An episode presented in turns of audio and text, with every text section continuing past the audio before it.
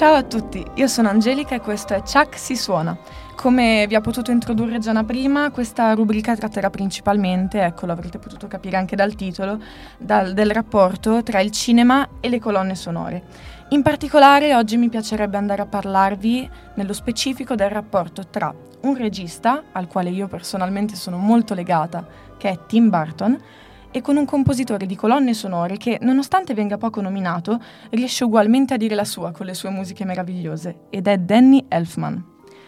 I due si conobbero verso i primi anni Ottanta e da allora iniziarono a collaborare, infatti ritroviamo puntualmente affiancate alle creazioni di Tim Burton le musiche di Danny Elfman, esempio alcuni suoi film di animazione come La sposa cadavere, Frankenweenie, non so se li avrete mai sentiti nominare, ma comunque hanno ricevuto vari premi.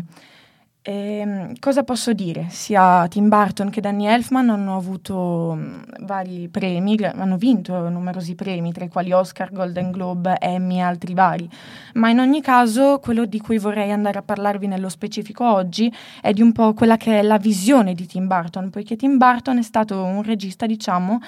eh, che ha proposto e che propone tuttora in gran parte dei suoi film un'atmosfera di tipo macabra, tetra, inquietante, gotica, accompagnata però da una sorta di musica che sarebbe poi quella di Danny Elfman, tipo delle favole, ecco. Questa musica delle favole in realtà è data nello specifico da alcuni mm, tratti che mette Danny Elfman, da alcuni strumenti, da alcuni mm, elementi che inserisce Danny Elfman nella musica, ma poi li vedremo. Comunque, il contrasto tra la musica e questa atmosfera che crea Tim Burton ha fatto sì che si creassero alcuni dei suoi film più importanti e più conosciuti ed è tuttora un po' il suo marchio di fabbrica. Ma comunque oggi vorrei andare a parlarvi di un film in particolare, Edward Mani di Forbice. Edward Mani di Forbice è a mio parere uno dei capolavori di Tim Burton, il quale in questo film è riuscito a creare una magia, con proprio il distacco di cui vi parlavo prima, tra l'immagine presentata, l'apparenza dei personaggi e il loro mondo interiore, mondo descritto dalla colonna sonora, che riesce a coglierne tutte le più piccole sfumature. E ha poi rappresentato il tutto con una finezza ed un'eleganza rara. Nel susseguirsi degli eventi sarà poi una meravigliosa musica dal carattere fiabesco ed incantato ad accompagnare i personaggi nel loro viaggio emotivo. Ora vi proporrei, prima di andare a raccontarvi un po' la trama del film in generale, ecco, eh, una musica che ricorda a mio parere molto il carattere di Edward.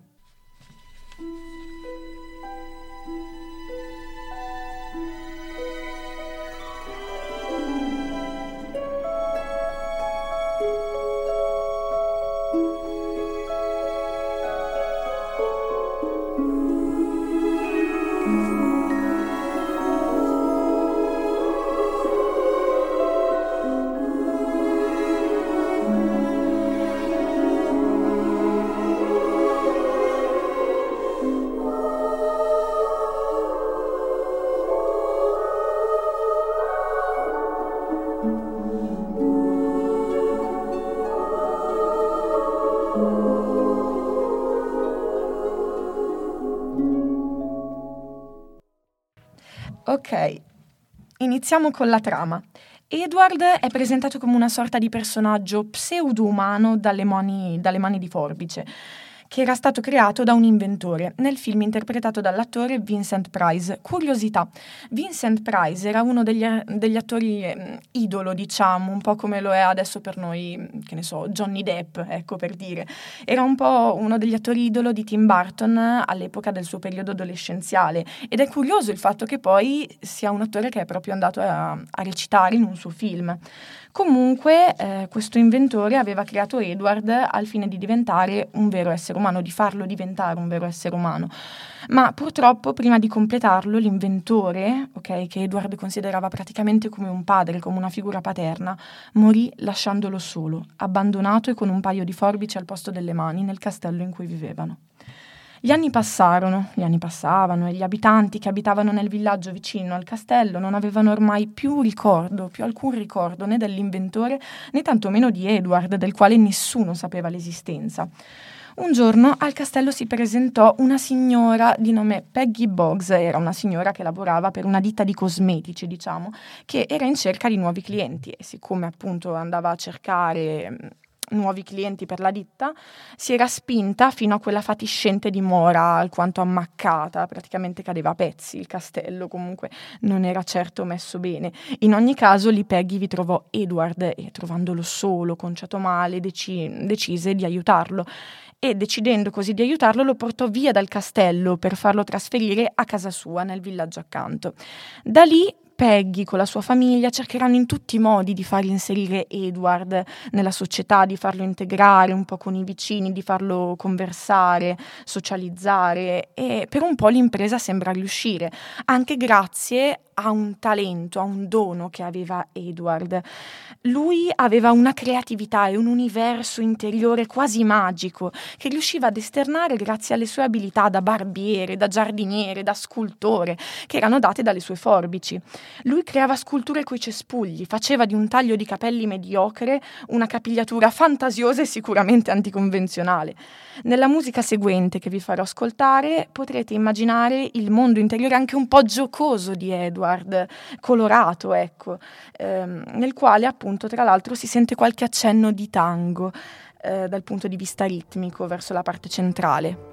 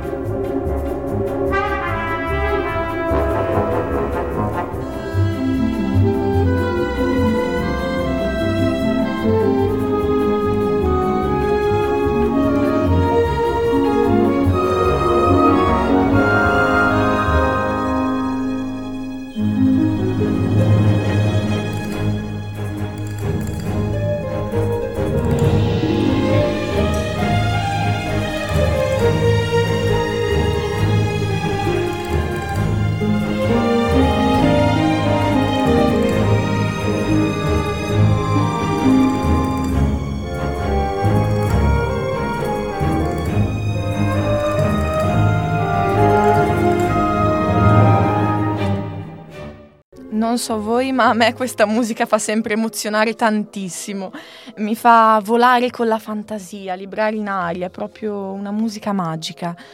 che è un po' eh, diciamo la descrizione, come vi dicevo prima, del mondo che ha dentro Edward, che raffigura un po' l'emblema dell'adolescente solo, abbandonato ed espulso dalla società perché incompreso in questo film. Questo tipo di personaggio in realtà ha, una, ha un richiamo a dei personaggi storici che forse avrete sentito nominare, Frankenstein, Pinocchio, ossia di quelle creature semi-umane che si trovano poi ad interagire con la società degli umani con alterni diversi risultati naturalmente naturalmente, perché Frankenstein viene soppresso e bruciato perché è considerato una mostruosità. Pinocchio sappiamo tutti che finale ha, eh, però in ogni caso si tratta sempre eh, di creature abbastanza diverse, considerate sostanzialmente diverse. Eh, e che poi si trovano ad interagire con vari problemi, ecco, poi con la società degli umani. In ogni caso, Edward, a differenza, cioè la differenza rispetto ad Edward è che Edward è mostrato come un personaggio che nonostante le tetre sembianze di cui è dotato, ok, è dotato anche di sentimenti puri, di delicatezza, di dolcezza e di un mondo interiore fantasioso e dipinto da colori vivaci. Risulta quasi più umano degli umani stessi. La musica che adesso vi farò sentire mostra la parte più dolce, più delicata e innamorata di Edward. Inoltre vorrei aggiungere anche che questo carattere fiabesco, ehm, che avrete forse un po' notato in tutte le musiche, perché in realtà vengono proposti di diversi generi, una un po' più giocosa, una un po' più inquietante, eh, ma comunque riprendono sempre un po' un tema centrale, ehm, nel quale si sentono forse questi campanellini ehm, e questi cori che riecheggiano nell'aria, ecco. Ehm, sono anche un po' questi a contribuire al carattere fiabesco che si dà, ehm, che si dà alla musica e rappresentano a pieno la dolcezza di Edward.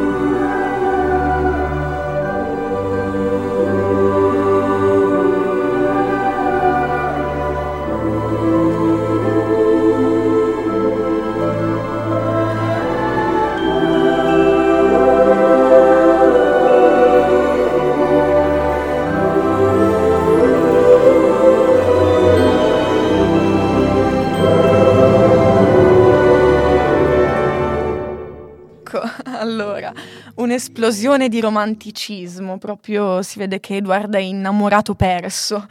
ascoltando questa musica, ma comunque eh, riprendendo la questione del romantico, bisogna dire che questo tipo di personaggio un po' romantico, un po' malinconico, che si pone un po' al di fuori della società conformista che lo circonda, richiama un po' il filone del periodo romantico proprio, in cui si presenta un protagonista addolorato, solitario, innamorato, che seguiva la natura del sentimento, diciamo, e che si poneva un po' come contestatore della società perbenista nella quale viveva. Se, si, se, ci si pensa a questo periodo storico, c'è anche un richiamo storico quindi all'interno del film, ehm, assomiglia molto ad Edward, soprattutto perché Edward quando va a relazionarsi con i vicini, con gli amici del villaggio, ecco, eh, in effetti si scontra un po' con questa realtà, perché alla fine eh, questa società perbenista eh, richiama quella di Edward, una società convenzionale, ottusa, ipocrita, che viveva di vanità, pettegolezzi, cose superflue, che era priva di fantasia. Queste due realtà di Edward del villaggio, della società, insomma, nel quale il ragazzo va poi ad inserirsi, sono poste al di sotto di un'apparenza totalmente contrastante col loro vero essere. Edward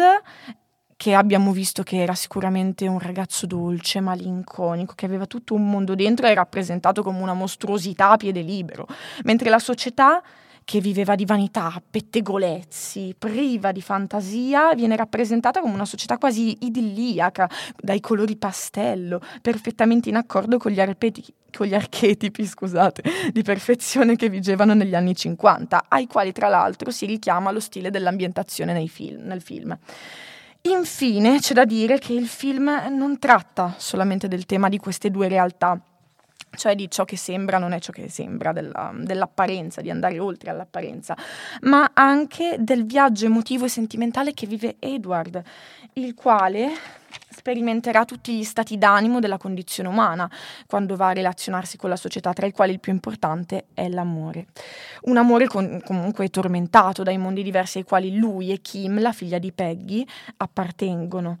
Per concludere questa puntata vi farò sentire la musica del finale del film che diciamo racchiude un po' tutta la storia in sé e mm, potrete notare che vi è anche il tema principale, ecco che è sempre presente.